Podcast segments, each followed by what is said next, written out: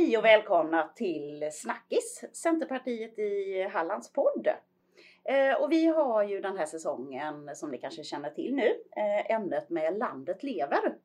Och idag så sitter jag och träffar Anders och Helen, eh, vårt regionråd. Helen, du får börja och presentera dig lite grann här. Ja, Helene Andersson heter jag. Jag är regionråd för Centerpartiet i Region Halland och är ansvarig för tillväxtfrågor och regional utveckling inom Region Halland nu denna mandatperioden. Mm. Och det här är din första mandatperiod? Detta är min första är, mandatperiod. Jag startade 2018 och efterträdde Stefan Bengtsson då. Ja. Mm.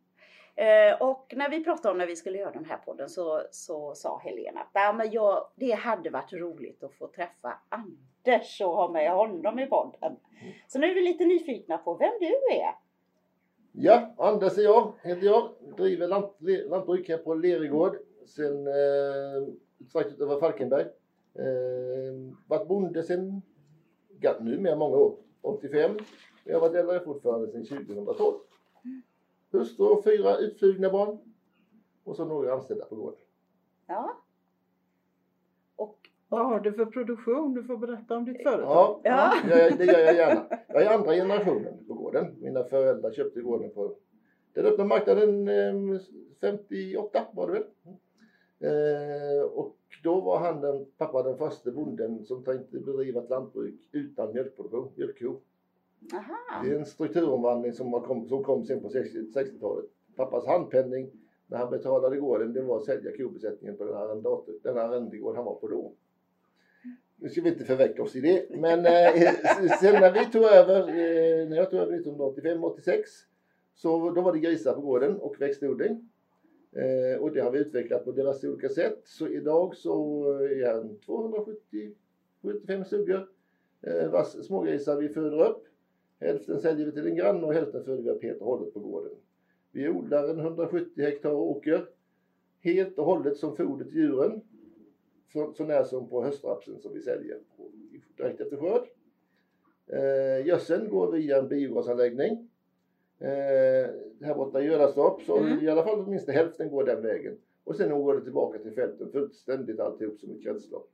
Så vi har inte sedan 1975 köpt in ett enda kilo fosfor till gården utan det är djurens eh, kretslopp som förser oss med fosfor och kalium och sen kompletteringsköper vi lite kväve.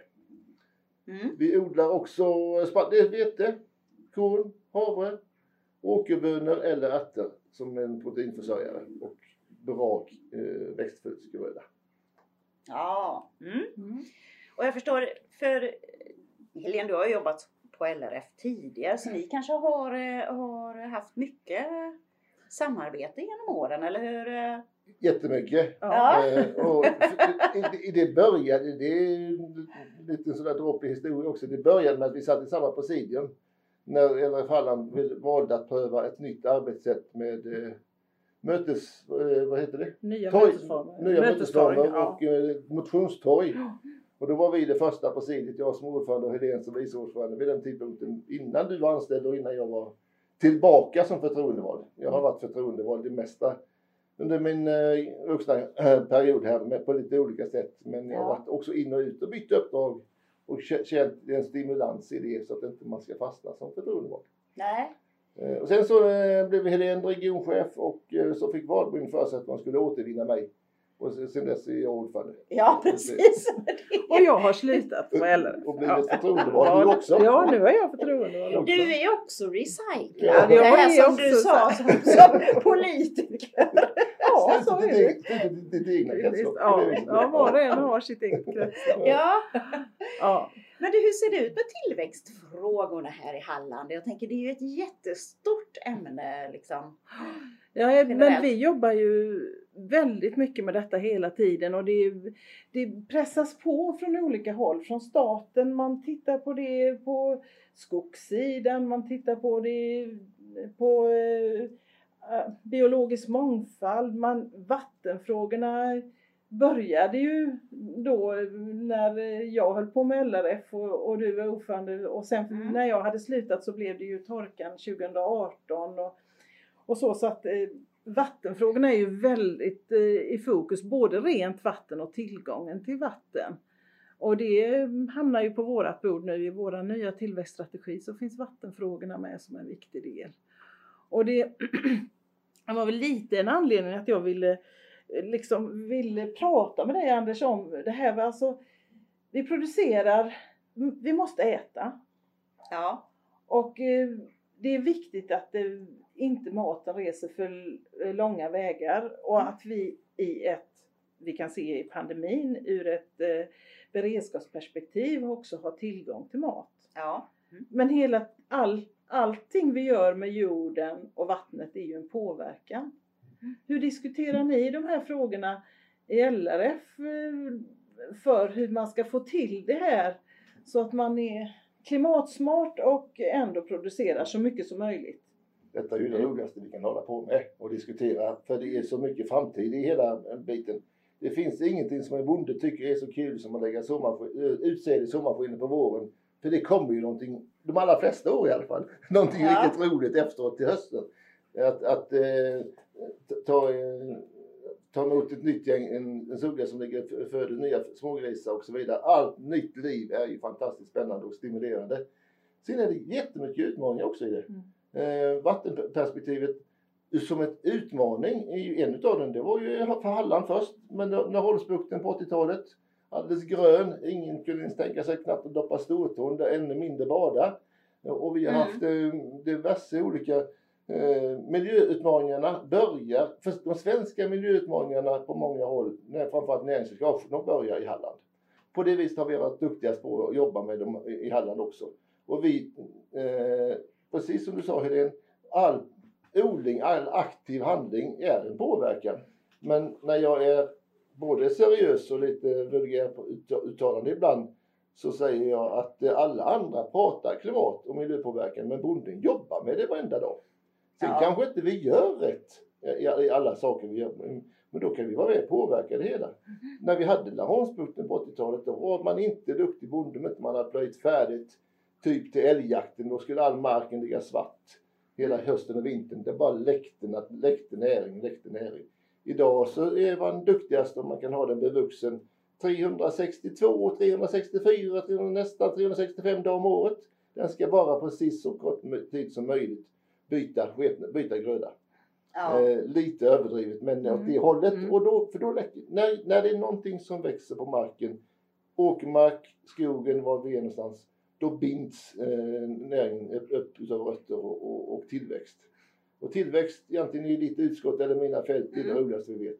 Ja, ja, det är ja. ja. Nej, men jag kan tänka det här har ju blivit ett otroligt vad ska man säga, aktuellt ämne mm. som har seglat upp och sådär. Så att det ja, ska bli spännande att höra lite grann vad, vad du ser, vilka utmaningar vi har eh, framför oss egentligen. Ja, de är ju flera. Mm. Eh, jag är jätteglad att en utmaning är människor som brinner för att jobba med det här. Ja. Kompetens, mm. vilja och kompetens. Jag har försökt i, eh, med diverse olika system att vi, jag har två fast anställda och en på deltid. Jag vill ha, vi har länge velat ha en till men inte gått att hitta. Inte gått att hitta. Vi har tagit aktiv del via Arbetsförmedlingens paket eller för Arbetsförmedlingen på, på Riks jobbat tillsammans och då har jag inte velat gå någon annan väg utan vi har försökt fullfölja detta. Och vi har provat några stycken men det har inte fungerat. Man måste mm. brinna för det här med att sköta djur. Man, man, det går inte att um, vara för mycket frånvarande oavsett vad det, vad det är för skäl. Det, det, mm. min, min andra personal måste veta att min kollega kommer till jobbet mm. och så vidare. Så det har inte fungerat. Nu tar snart Munkagårdsskolan studenten och, och en av de nya studenterna kommer börja jobba här hos oss efter, efter midsommar. Med, eh, som, som det känns en jätteaptit på att få gå ut och göra det. Så det är en, en av riktigt, det är vår största satsning just nu att vi ska bli en till. Mm. Eh, barnmorska, som jag kallar det jobbet. Vi ska ja. bli, ta hand om nyfödda smågrisar och se till så att fler smågrisar överlever och, ja. och växer. Ja. Eh, så kompetens, eh, det, det brann vi jobbade Helene och jag tillsammans med mycket. Då vi, eh, här behöver, vi behöver eh, hela lantbruket, hela gröna näringen står inför ett stort generationsskifte. Ja. Eh, regionen tappar pensionerade medarbetare, Länsstyrelsen pensionerar medarbetare, skolan behöver nya lärare mina rådgivare behöver nya chefer och, och så vidare. Så vi behöver väldigt mycket ny, ny, nya människor. Ja. Eh, och, och här är ett kompetensbehov i, i näringen. Det är definitivt en av de större utmaningarna. Ja. En annan stor utmaning är ju att det, allt vad lantbruk heter så är det, vi är ju fastighetsägare. Allt vad fastigheter innebär, antingen vi är i skogen, vi är i, inne på centralorten någonstans och, och, och, och, och inte minst lantbruk också, så har det blivit enorma pengar. Ja. Så att, eh, för vi, lantbruket står och faller med engagerade entreprenörer. Mm. Eh, Man kan säkert driva det i väldigt stor skala med många anställda. Men man måste ha en, en engagerad entreprenör i spetsen. Eh, och då, och alltså, så kapitalfrågan i sin förlängning, generationsskiftesperspektivet. Jag har fyra härliga ungdomar i, i min familj men ingen av dem kommer att bli bönder som det ser ut idag. Nej. Eh, Nej. Men jag har två härliga ungdomar anställda och jag ska med glädje försöka eh, på nya sätt eh, eh, bidra till ett generationsskifte med dem inblandade. Ja. Om de nu själva vill. Ja, precis. För det är viljan som är det viktigaste. Mm. Eh, ansvar för verksamheten sju dagar i veckan, 365 dagar om året. Mm. Nästa utmaning, om jag nu ska prata Ja, om mig själv ja, också, så klipper ni som ni vill som sagt. Mm. Så är det ju då att eh, i det nära perspektivet i myndighetsrelationen, Ja. jättetuff. Eh, det är väldigt lätt att ur ett myndighetsperspektiv bara se oss som problem. Ja. I grund och botten så har, eh, sov väldigt mycket människor, politiker, tjänstemän och förtroendevalda LRF i slutet på 90-talet när man tog eh, dagens miljöbalk och kallade en, lantbruket för en miljöfarlig näring. Eh, det, det, det sätter en prägel på någonting som inte vi på något vis vill känna, känna på. Misslyckas vi någonstans och inte sköter det vi ska, då kanske det blir miljöfarligt. Men i grunden att försörja en växande befolkning antingen runt omkring Levergård eller Halland Mm. eller globalt är ju, kan, ska inte vara miljöfarligt, det ska vara miljöbidragande på något vis. Sen ska Mm. vi se till så att vi, vi gör det på ett hållbart sätt. Ja. Men den här miljöfarligheten den, den stimulerar alldeles för mycket myndigheter till att eh, se oss som problemet. Ja, precis. Jag vet inte. Ibland så Helene, vad säger du om det? Ja, jag tänker just det här med... Nej men att det, jag tror att eh, just se och göra beställningen eh, tydligare till, eh, till gröna näringarna vad gröna näringarnas uppgift är. Det tror jag är viktigt. Alltså livsmedelsstrategin har den nu, vi har ju pratat om detta då för några år sedan och jag känner att du säger lite grann samma saker igen. Har det inte skett, alltså vi har för staten har tagit livsmedelsstrategi, regionerna har också tagit eh, livsmedelsprogram och tillsammans med länsstyrelser. Känner du inte att det har skett någon förflyttning utifrån eh, de delarna? För, I förra veckan så gjorde Jordbruksverket en, ett lunchseminarium mellan 12 och 1 just som en avrapportering om livsmedelsstrategin. Ja. Livsmedelsstrategin eh, togs utav riksdagen 2000, den jobbades fram 2015, 16 och tog 2017. Mm. Eh, Det var första gången på 30 år som Sveriges riksdag tog ett aktivt beslut i en ambition om, om svensk livsmedelsproduktion. Ja. Innan dess hade vi, eh, får det väl bli som det vill. Vi gick ju med i EU så det, kan Mm. inte Sverige producera så kan ju EU producera. Typ. I Mm. det generella perspektivet. Eh, sen dess så någon gång, eh, vi har en härlig lantbruksdirektör i länet som heter Kristina Ovik. Och hon läste någon gång någonting som jag sa eller skrev att det nu i, i min må- mål, ambition att i år så ska vi få se livsmedelsstrategin verka ända ut på, en, på gårdsplan. Ja, det ska bli kul att se hur du fixar det. Ungefär sa Kristina. Ja, som har varit aktiv ihop med Helene och mig i Ja. olika i- när vi tog fram det regionala. Och tyvärr är det nog så. Alltså det går inte för mina grannar. Jag är ju naturligtvis engagerad i det och kan se men att, att det har gjort någon skillnad. Men däremot för oss som organisation att vi hela tiden kan referera till att det, riksdagen har tagit en livsmedelsstrategi. Den Ja. är viktig. Och ur ett mo, mo, mo, eh, uppmuntrande och förväntande perspektiv. Mm. Men när Heléns efterträdare Robert och jag är lite halvt lite nere eller liknande så tittar vi på, jag sitter själv med i en styrgrupp mot Havs och vattenmyndigheten. Ja. Och i deras uppdrag med LEVA-projektet som vi har med ordentligt engagemang i Halland. Mm. Där står det tydligt att man ska leverera både miljömässig framgång och leva upp till livsmedelsstrategin. Ja. Det är vi lite fundersamma på. Är det bara de som har fått det uppdraget? Ja. Där det står tydligt i statliga direktiv från regeringen att man ska leva upp till livsmedelsstrategin. Mm. Eh, jag har fått uppleva att de, de, de cheferna i myndigheten säger det. Men vi vet inte riktigt ibland om eh, det bara är där det står. Mm.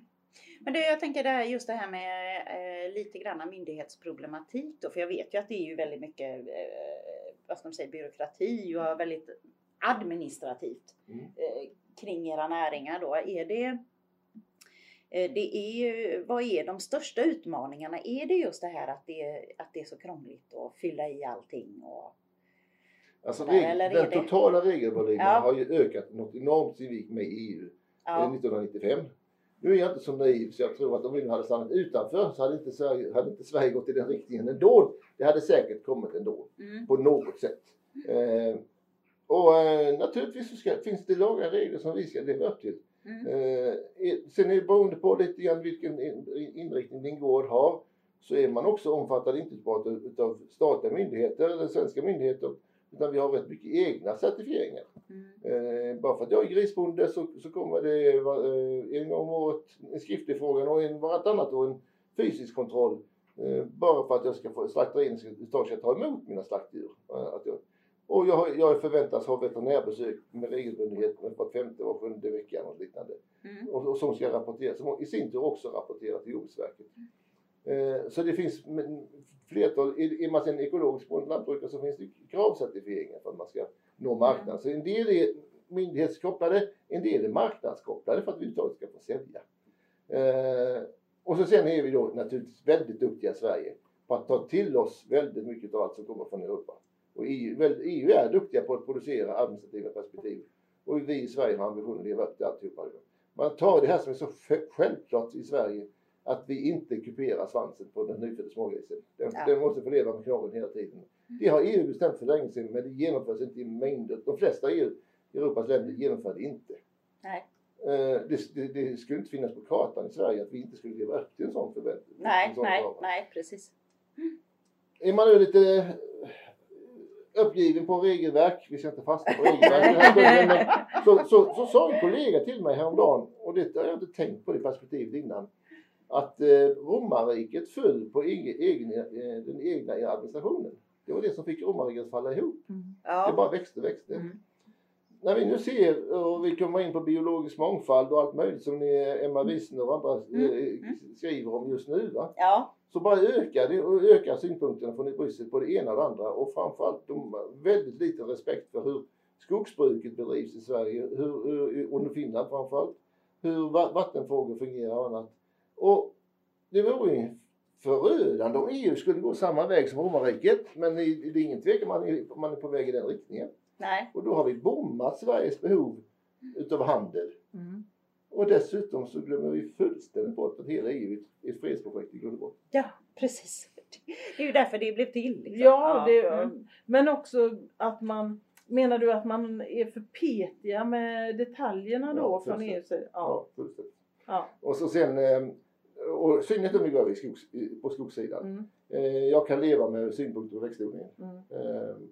Eh, eh, vi har de här förhandlingarna som pågår just nu med jordbrukspolitiken och, och, och vi är oerhört beroende av att ur ett konkurrenskraftsperspektiv att, att Sverige lever upp som land och som nation och, och regeringsperspektivet här. Men vi är ju dyra, vi, vi har ju en dyr medlemsavgift i EU. Mm. Men om vi inte lever upp till in, inriktningarna in, in, just nu så kommer vi tappa jättemycket konkurrenskraft. För vi var det enda landet som inte förhandlade fram om en egen eh, vi förhandlade fram en egen rabatt men inte en egen återbetalning som nästan alla länder gjorde vid den senaste budgetförhandlingen i Europa. Och tar vi inte igen det nu så blir det alltså en liten grupp bönder som kommer få ta smällen av hela rabatten vi fick på medlemsavgiften det är ett jättestort politiskt ansvar som oavsett partifärger man, eh, den svenska ja. regeringen har tagit, eh, riksdagen har tagit, tagit på sig. Ja. Så att det är vi som nation som tar, eh, får förtjänsten av billigare medlemsavgift och inte bara en liten grupp bönder som får betala. Ja, betala. Mm. Mm. Viktigt budskap. Ja. Men om vi kopplar tillbaks till miljöfrågorna och så. Vi, vi vet ju att eh, eh, vi får varmare klimat och vi får mm. eh, utmaningar på det viset. under den tid som du har varit lantbrukare, har du märkt någonting utav den skillnaden på hur du får bete dig i ditt odlande eller ja, vad du, du möter? Våtare, varmare och vildare säger ja. ju att, mm. att vädret blir. Eh, jag har ingen tvekan om att eh, om det nu har blivit förändrat, jag säger inte att det har blivit så förändrat mm. under de här mina 30 år, eh, 35 år, men eh, det är ingen tvekan om att vi har ett, ett utmanande klimat. Va? Det, ut, gården gör skäl för sitt namn, Lerigård. Jag har rätt så tuffa leror bitvis här. Och då får jag bara etablera en gröda så får jag väl nästan alltid skörd. Men eh, ibland så eh, funderar jag på hur omfattande jag blir berörd av eh, strandskyddspremissen när det står vatten på fälten här i vilt. Mm. Lite skämt. Ja. Mycket skämt. ja. Men äh, ändå. Äh, men det, definitivt så har, det är ju mer möjlighet än ett problem. Mm. Ja. Äh, Halland kan, äh, hos hela Sverige, vi kan vara definitivt vinnare.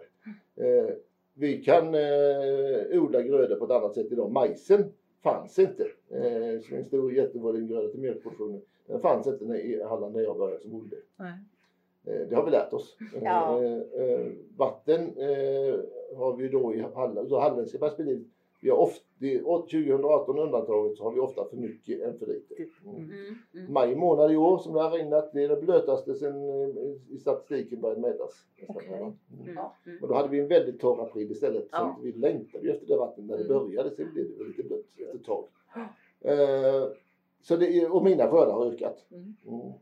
Uh, så det, men vi kan odla uh, lite mer andra grödor. Vi kan höja våra skördar. Men vi hoppas ju att vi slipper den negativa biten med ett varmare klimat med mer sjukdomar och mer insekter framförallt. Ja. Eh, det, det, det, eh, det, det kommer lätt som ett brev på posten. Mm. En hård vinter med rejäl nattfrost den städar ju i naturen också. Mm. Så att säga. Så att, men visst är det så att vi, vi får lära oss jobba på ett annat sätt. Mm. Mm. Det finns ju ett stort odlingsintresse i samhället överhuvudtaget mm. nu.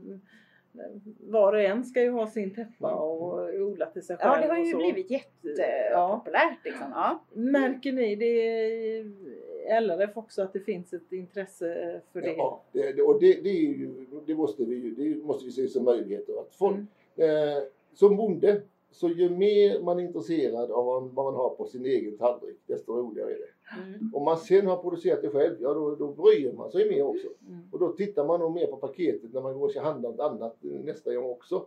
För det, tyvärr är det ju så också att handel och, kedjor och förädlingskedjor gör det ju ganska svårt för vår, vår konsument. Mm. Eh, det, livsmedelsbranschen har alltid varit en eh, blandning av fantastiskt duktiga förädlare och engagerade människor mellan konsument, producent och konsument. Till att också vara lite halvskojeri där det är lätt att tjäna pengar på en dålig, göra en fin grej utav en dålig råvara. Eller sämre råvara och med tveksammare ursprung ibland också. Ja. Så man måste vara kunnig. Läsa där finstilta tråkiga längst ner på paketen. Mm. Eh, det måste ju vara en möjlighet för oss ändå. Mm. Eh, och att folk engagerar sig. Vi, men det här, de här 30 åren utan ambition i riksdagen har ju lett till att varannan mattallrik i Sverige eh, importeras. Och det är ett land som har alla möjligheter att vara mer eller mindre helt självförsörjande. Österrike med lika många invånare med fält så inte fält det går att lägga ett vattenpass på om vi nu överdriver lite. Ja, ja, så, så, är man i stort sett självförsörjande. Och det är ju bara en vilja. Mm. Men man fixar inte det från, 1920, från 2021 till 2022. Utan det är en ambitionsnivå på mycket längre sikt än så. Mm. mm. Men när vi har alldeles för mycket åkermark som ligger i träda i Sverige. Ja, visst har vi det. Ja, mm. lite, lite, nu, har, nu tror man, fram tills nu kan man kanske tro att det växer gräs där med någon mening. Och om några veckor och framåt så kommer det bara vissna ner och vissna ner. För det är, så kommer det kanske någon att putsa till det för att det inte ska se alltför tråkigt mm. ut. Skulle kunna mycket väl försörja Sverige med både livsmedel och bioenergi. Ja. När LRF har gått och gjort ett, ett, ett arbete till eh, Svante Axelsson ja. i, eh, vad heter uppdraget han har i regeringen? Något, det kommer vi på. Ja. Eh. Då, då, såg vi på, på, på en uh, overall basis i Sverige kan vi mycket väl både öka, bibehålla och öka livsmedelsproduktionen och ändå bli försörjare, självförsörjande på bioenergi på ett helt annat sätt. Mm. Sen om det ska använda halm eller vi ska göra biogas eller vi ska göra etanol eller i förlängningen vätgas och som, som lagrar elenergi. Det är bara tekniskt, det är ju vilken teknisk nivå vi vill lägga oss på. Mm. Och troligtvis så kommer vi behöva göra alltihop. Mm. Ehm, hur ser lantbruket nu på, alltså fler och fler fasar ut eh, olja och fossil, mm. fossil energi. Och lantbruket med sin storlek och så har ju blivit mer och mer transporter. Mm. Hur diskuterar ni eh, hur man ska utmana det för att få ett fossiloberoende där? Det, eh, som bonde, nu är jag inte speciellt duktig på det, men det är, är det något lärarna på många gånger på lantbruksskolan före naturbruksgymnasiet idag som åker på ett maskinvisning och är väl bland det roligaste som finns. Så maskinintresset ja. finns där i grund och botten. ja, det, och det är, det är jätteviktigt. Ja. Eh, till det har vi gått fel väg. Mm. Eh, inomgårdsbiten, det vill säga det som sker inom, eh, på, på gårdsplan och inne i mina stallar. Eh, I mitt fall kanske det är fortfarande elmaskinen men på de som håller på med mjölk och kött, nötköttsuppfödning så kör man mer lastmaskin idag där det var e- elmotorer som utförde djuren för 20-30 år sedan. Mm. Det har gått fel riktning, det har blivit mer fossilberoende. Mm. Men det är också det de som kan ta steget direkt för Volvo har börjat närma sig att ta sig in på den svenska på lantbruksmarknaden igen. Den lämnade de för 20 år sedan, 30. Ja. Idag så finns det Volvo eltruck, ellastare att eh, köpa. Ja. Dock oklart när den levereras. Ja. Men att den, den finns för framtiden som prototyp. Den, ja. kost, den kostar kanske dubbelt som en motsvarande fossil. Mm. Men då är klimatklivet med finansiera om man vill. Om man, om man passar in i de där systemen. Ja. Det är bara ett, ett spår i detta. Ja. Nästa spår, det finns. Men eh, på utvecklat men det finns inte kommersiellt. Och det är ju självgående robotar ute i fält. Mm. Då tar ja. vi bort den där traktorn som väger rätt mycket och fraktar mm. sig själv. Vi, eh, och vi gör oss till del, kanske på gott och ont, men jag tror personalen går till annat än just sitta och åka fram och tillbaka. Ja, precis. Eh, så, mm. så kommer de självstyrande robotarna att rulla. Vi har ju alltså GPS-teknik och självstyrning redan idag. Mm. Till det svenska företag som plockar fram det. Mm. Och så vilket är inte minst lika roligt också ur ett tillväxtperspektiv. Mm. Vi behöver inte förlita oss bara på det amerikanska eller vad det nu kan komma ifrån. Ja. Eh, grönsaksbranschen är först. Mm. Den, den, den kommer vara före för, eh, spannmålsodlingen. Mm. Men eh, inom tio år så kommer säkert grönsaksbranschen vara helt dominerad av eh, självstyrande robotar. Och så tar det lite längre tid för eh, oss. Sen och det var en professor på Lunds universitet som, som jublande beskrev detta för ett, på ett seminarium jag lyssnade för bara några veckor sedan. Han hade sett att vi kunde pumpa ut gödsel. Det vill säga vi inte behöver gå med en tung tunna som väl. Eh, utan då, då sätter man en, en pump i gödselbrunnen och sen jag kallar för brandkårsslang som ligger och rullar så här precis som brandkåren gör när de släcker bränder. Alltså vi pumpar gödsel. När professorn fick syn på detta i, i eh, verkligheten. Så sa men vad då gödsel i den ledningen? Då kan det ju lika gärna ligga en elkabel där. Så behöver vi inte beroende av batterier som inte är tillräckligt väl utvecklade ännu. Och så på de gårdsnära, de fälten nära gårdscentrum så kan man ligga och köra med en lång kabel i förlängningen.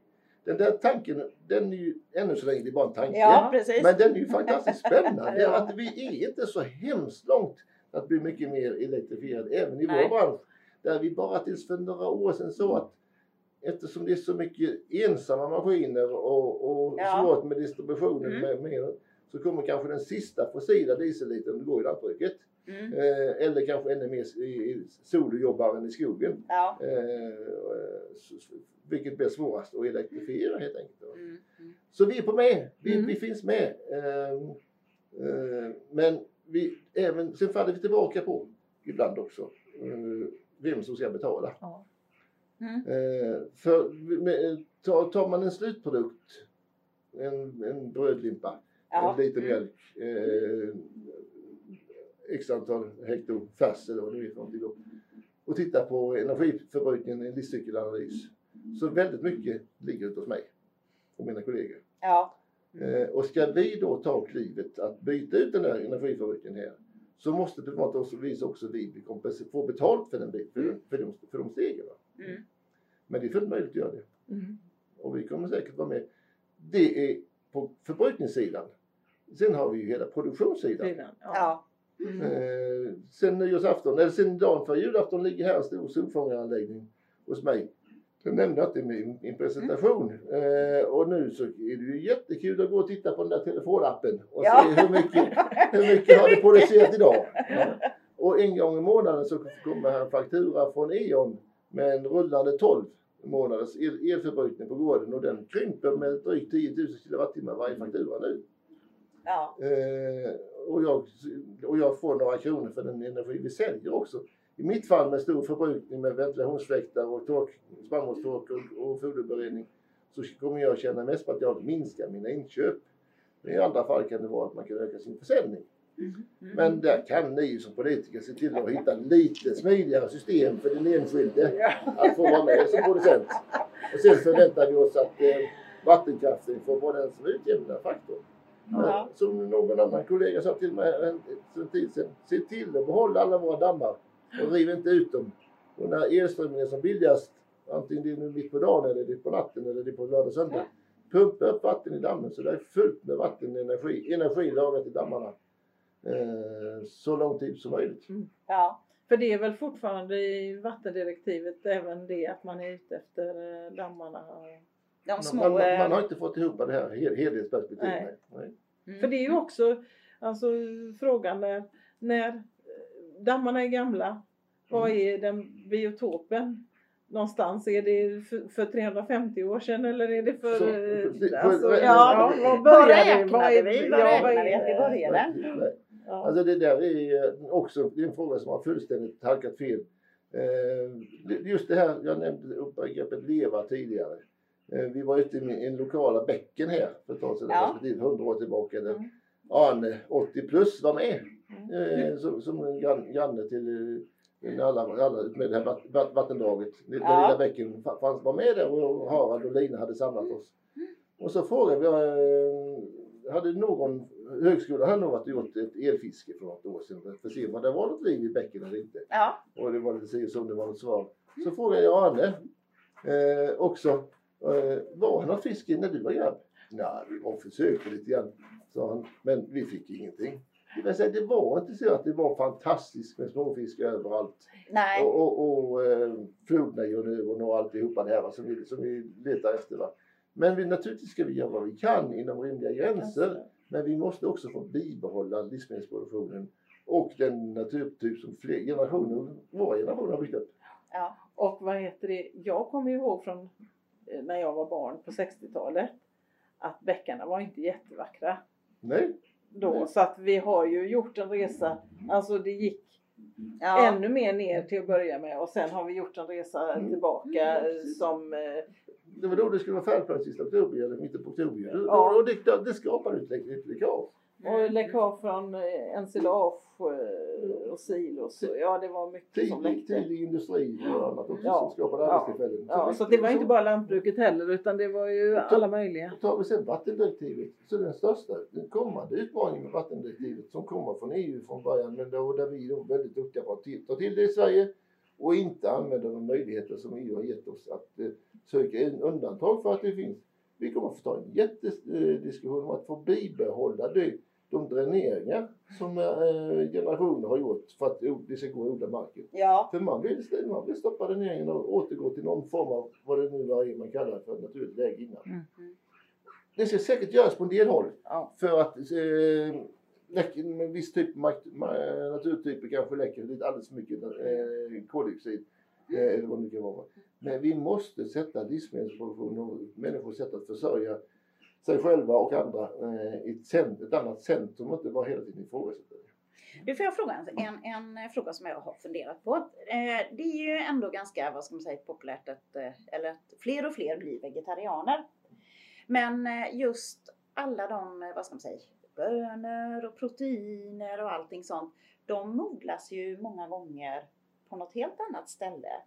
Alltså hur, hur är det egentligen med eh, jag tänker då ska ju de transporteras hit. Är det så miljövänligt egentligen? Den, den, den, att, att vara vegetarian undrar jag.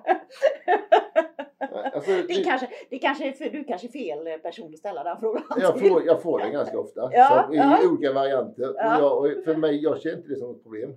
Nej. Eh, folk, framförallt vuxna människor ska definitivt få äta det de vill på sin tall egen tallrik. Men de ska vara medvetna om det. Och det, det, din fråga är ju en aspekt. Mm.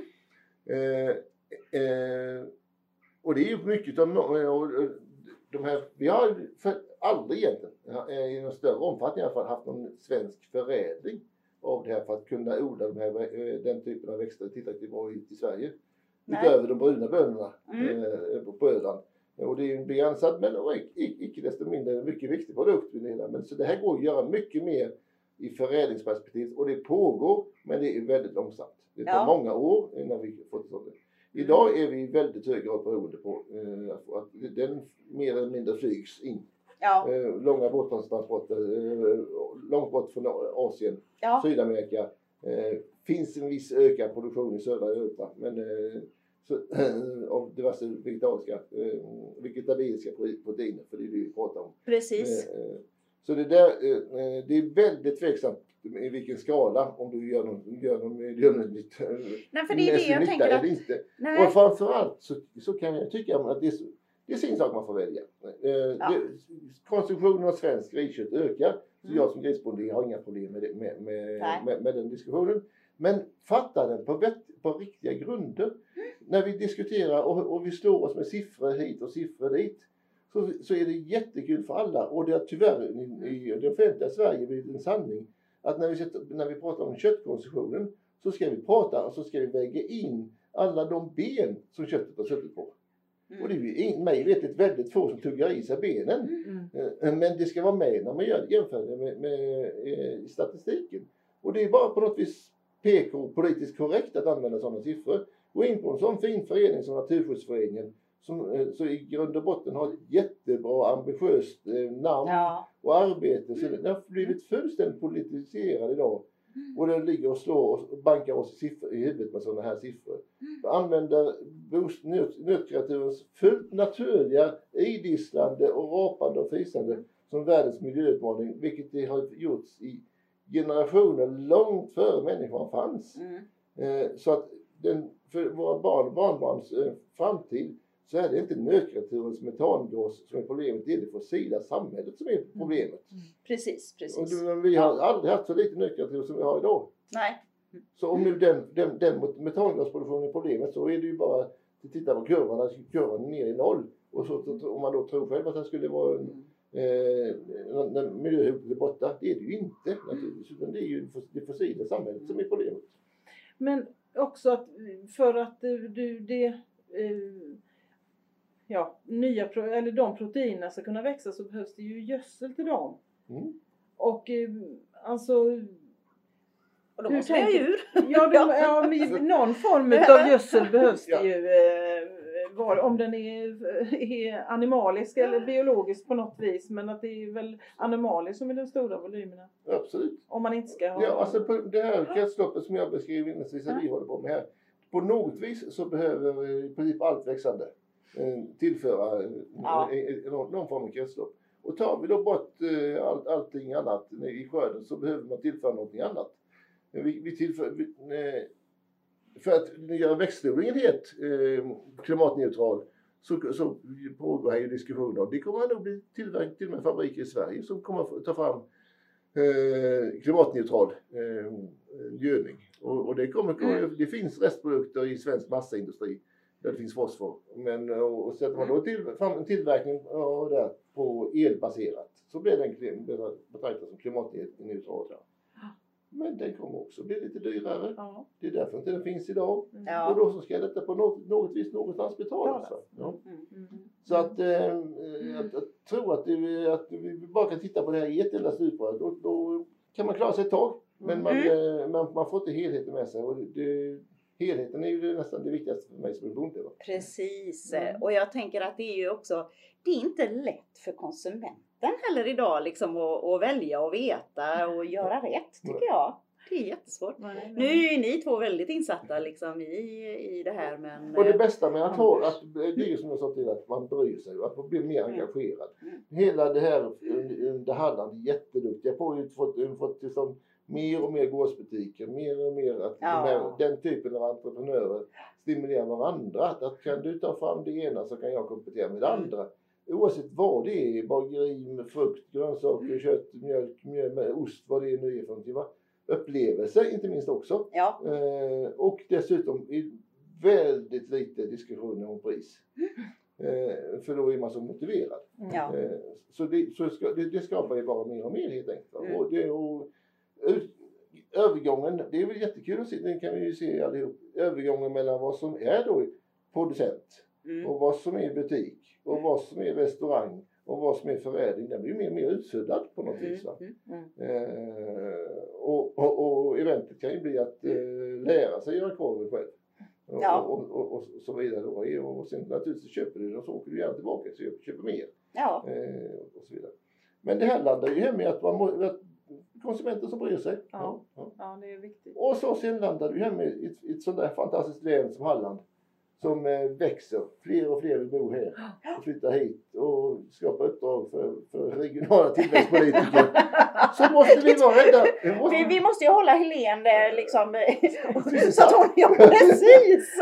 Men vi behöver ju det politiska perspektivet också bibehålla, behålla ja. vår åkermark. Ja. ja. För att klara maten och, och så. Ja. Halland eh, så en siffra, Halland har vuxit med ett Varberg sedan millennieskiftet, alltså 60 000 personer. Ja. Alltså det är klart, det är inte konstigt för, för det är fantastiskt vackert i Halland och just det som ni säger att eh, alltså kulturen med, med eh, fler små gårdsbutiker och, och sånt där som, som poppar upp. Det, det blir ju, allting hjälps ju åt för att bli liksom attraktivt. Så det är ju en attraktiv eh, och närhet till, ja. till eh, både norr och söderut och större arbetsmarknadsregioner och så. så det, men vi ska snart eh, börja runda av, mm. tänker jag. Ja. Eh, men jag skulle vilja ställa en fråga till dig. Vad, du nämnde på energipolitiska området lite åtgärder som politiken skulle behöva göra. Mm. Men vad, vad, vad ser du exempelvis jag som regionpolitiker, vad kan jag göra? För som skulle kunna eh, bidra till att utveckla det halländska jord och skogsbruket än mer. Och... Nej, men, eh, det måste ju vara lite grann också om du ser dig själv som politiker som sätter regelverken så är det det din arbetar. Så är det du, är du vet jag att du ser dig själv också som skogsägare och då är det vad, vad kan den offentligt ägda skogen ta för lite större ansvar i, i avsättningsperspektivet så att den privatägda skogen kan få, få eh, att man ömsesidig nytta där. Va? Mm. Det, det, det, är ett, ett sånt där område. Sen är det ju att vi ska, gäller jätteviktigt att vi är lyhörda. Den offentliga eh, världen är ju ganska stor köpare av mm. livsmedelsproduktion och är omfattad av en eh, en offentlig upphandling, ja. lagstiftning där mm. som vi skulle kunna, kunna ägna ett särskilt program åt den. Mm. Men det tror jag inte vi ska göra. Eh, men det gäller att vi har en lyhördhet i hur man tillämpar det. Mm. Mm. Och jag är inte ute efter korruption, tvärtom. Men det gäller att regelverken är formade så att det, det finns, det, det når det syfte det är tänkt. Mm. Ja. Och där har vi ju nu i Halland lyckats att få till ett gemensamt upphandlings avtal som gynnar de, eh, både de eh, halländska men svenska produkterna. De som är lokalproducerade. Ja. Mm. Och, och, och, det är du, och jag lika varit, mellan... du och jag har varit engagerade innan vi startade upp det arbetet. Mm. Och, och, och en som man riktigt var med sig där var just det engagemanget hos de människor som är offentligt anställda som jobbar med de här frågorna. Det är inte de som är problemet. Det är, det är, ju regelverket och hur vi tolkar reglerna. Mm. Som vi måste ge dem möjlighet att tolka det på ett sätt som skapar ett engagemang hos mm. dem. Mm. Då får vi också den halländska produktionen att bli, bli delaktig i det hela. Och, och, människor får bry, får bry sig mm. om mm. Vi ska inte ta, låta de stora grossisterna räkna minus, minuskalkyler och ditten och datten och så missbruka systemet mm. och plocka in på någonting som inte någon av oss själva skulle gå och köpa. Mm. Bara för så. Mm. så det är, jag, jag vill hävda att det här blir jättebra men det gäller att också det här förändras. Mm. För bara för att vi har ett gemensamt upphandlingssystem nu så kan det bli så att det blir, offerterna blir så stora, upphandlingarna blir så stora så att den regionala inte bryr sig. Nej. För, mm. för det är sådana regelverk i den här kopplat till lagstiftningen. Så att om jag nu har mängder med enskilda konsumenter som kommer till mig och handlar ändå. Varför ska jag bry mig om hela bunta papper? Nej, Nej precis. Eh, och, och när, när, jag har en direktdialog med mina kunder, jag mm. behöver inte det här. Mm. Och då, då blir det ju regionens eh, kök och några andra offentliga kök bara stående och hänvisar till en grossist som gör lite som de vill ibland. Mm. Ja. Mm. Framgångsrika i sina affärer. Mm. Mm. Och sen har vi eh, ur ett halländsk perspektiv också. Vi har fantastiska odlingsförutsättningar och de kan förhoppningsvis bara bli bättre. Och vi har en bra dialog med, med, med konsumenten och jag vill hävda att vi har en bra dialog med våra myndigheter också i väldigt mm. hög grad om våra, våra länsmyndigheter. Vi har en engagerad länsstyrelse i de här frågorna. Sen kan man hamna generellt, sen kan man hamna i enskilda diskussioner på, på en hel del håll. Men vi har ju för lite förädlingsindustri. Mm. Halland har härliga förutsättningar för odlingar och vi är duktiga på att odla.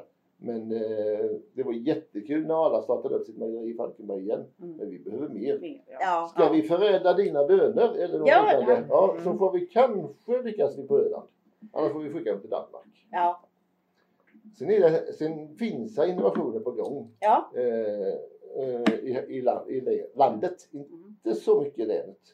Eh, men alltså här är för stora riskkapitalperspektiv i det här. Så att det, det är för svårt att starta på. Jättekul att Bättegruppen har byggt en havreanläggning. Eh, vi behöver mer sånt. Ja. Eh, vi behöver mer eh, nu sitter jag nästan och söker ju ja. perspektiv där vi, där vi har ja. fått igång det utöver gårdsbutikerna. Mm. Och vi mm. har en del gårdsbutiker som börjar bli lite, större, lite större naturligtvis. De är en typ av förädling nästan de också. Ja. Och sen är det en vidareförädling i form av att de hjälper varandra. Mm. Så man kan hitta den enes ost i, i charkuteriet och tvärtom. Ja. Eh, restaurangerna nere på men nya, nya jordgubbar nu har ju både den ena och den andra gårdsbutiken här.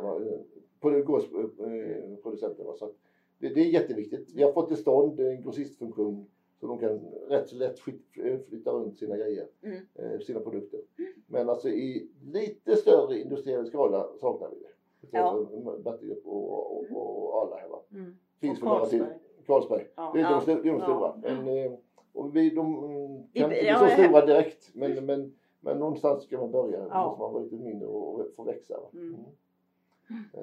Och sen har vi ju en lite, det finns väl lite andra sådana här utmaningar bakåt. Våra för, för, tidigare generationer la ju ofta sån här industri i någonting som idag är attraktiva boende eh, eh, längs med vattendrag. Ja. Där alla, vill, alla ska bo ut med vattnet. Nästan mm. som att trilla in med stortån direkt. Och då, eh, då, då kommer det kanske lite sådana diskussioner. De är till för att lösas. Mm. Mm. Synnerhet bland politiker. Mm. men men eh, det, är, det är hanterbart. Så det, det går att lösa. Eh, så det, men vi har, vi har för, lite, för lite sånt. Mm. Eh, vi har väldigt mycket privat skog. Där har vi fantastisk förädlingsindustri på skogssidan. Men det gäller ju att vi verkligen må, inser samhället, i samhället värdet av den svenska skogen. Den mm. svenska skogen är på många sätt grunden för eh, välståndet. Ja. Den betalar våra utbildningar, och våra skolor och vår, vår sjukvård och pensionen när det blir så dags. Mm. Mm. Mm. Ja, men det, och den bollen när det gäller, eftersom jag då i mitt uppdrag också är ansvarig för regionens skogar så, så känner jag att vi, vi försöker ta på oss den rollen att pröva eh, mountainbike-leder och pröva eh, olika modeller så att inte det i första läget ska mm, hamna på den enskilde eh, skogsägaren utan att samhällsskogen får ta lite mer ansvar där vi, vi, vi ser det som vår roll och har det i vårt uppdragsbeskrivning. Ja, just det. Ja. Mm. Men du, hur mycket skog eh, äger regionen då? 2000 hektar. Ja, äger vi. Ja, lite mer till och.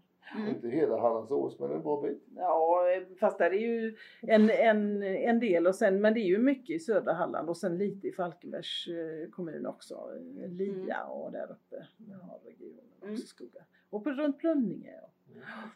Ja. Där har vi väl alltså den, en av de senaste trenderna. Den, för den är ju kopplad till pandemin ju. Ja. Att folk väljer att röra sig ut i skog och mark på ett helt annat sätt. Och jag har kanske fem kilometer till mina fält längst bort. Ja. Och åker delvis genom, genom skog dit med traktorn. Eller bilen när jag åker mm. inspekterar. Och det står nästan hela, hela förra våren och sommaren så stod det bilar eh, inslutna på de, de aktuella skogsvägarna. Ja. Och någon var där jag inte alls sett så mycket vidare tidigare. Och det är Nej. min lilla närhet här ute fem kilometer. Man märker att, att man, man hittar man, ut nu. Man, liksom, hittar, man, man tar sig tid, man, ja. man klarar inte av att sitta inom sina egna fyra väggar Nej. utan att göra någonting annat också. Va? Ja. Och det här är ju en, en, en, här är det viktigt att ansvaret följer med också. Då. Mm. Eh, för de som nu skapar den där egna mountainbike-leden så ska de ju få vara med och entreprenörer ja. och så vidare. Mm.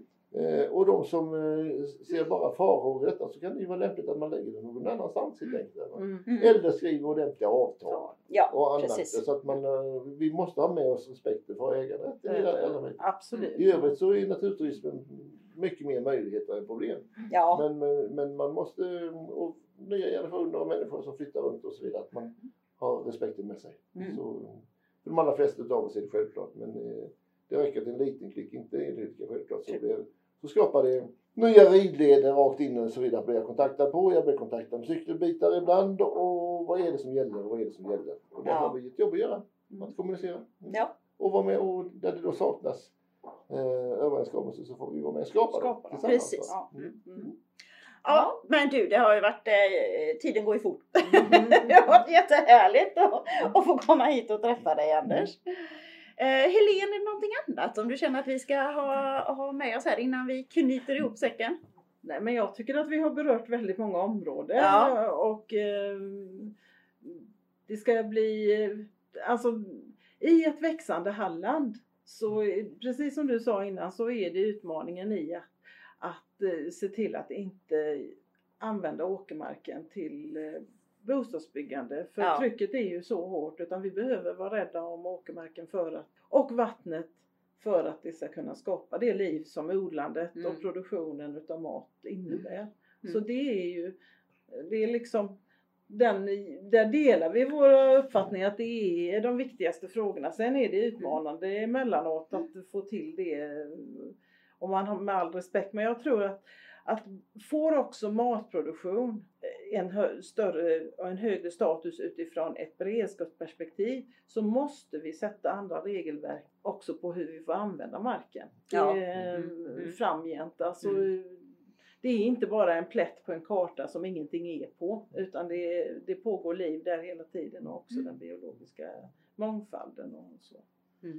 Mm. Ja. Och hitta balansen mellan vad som ska vara bevarande perspektiv och vad som ska vara tillåtet aktivt hanterat. Mm. Ja. Det är lite för mycket perspektiv på att det allting bara ska sparas musealt. Mm. Och det har det aldrig gjort bakåt i tiden och det kommer vi inte kunna möta framtiden heller med. Men mm. naturligtvis ska vi hjälpa på ett, på ett varsamt sätt. Ja.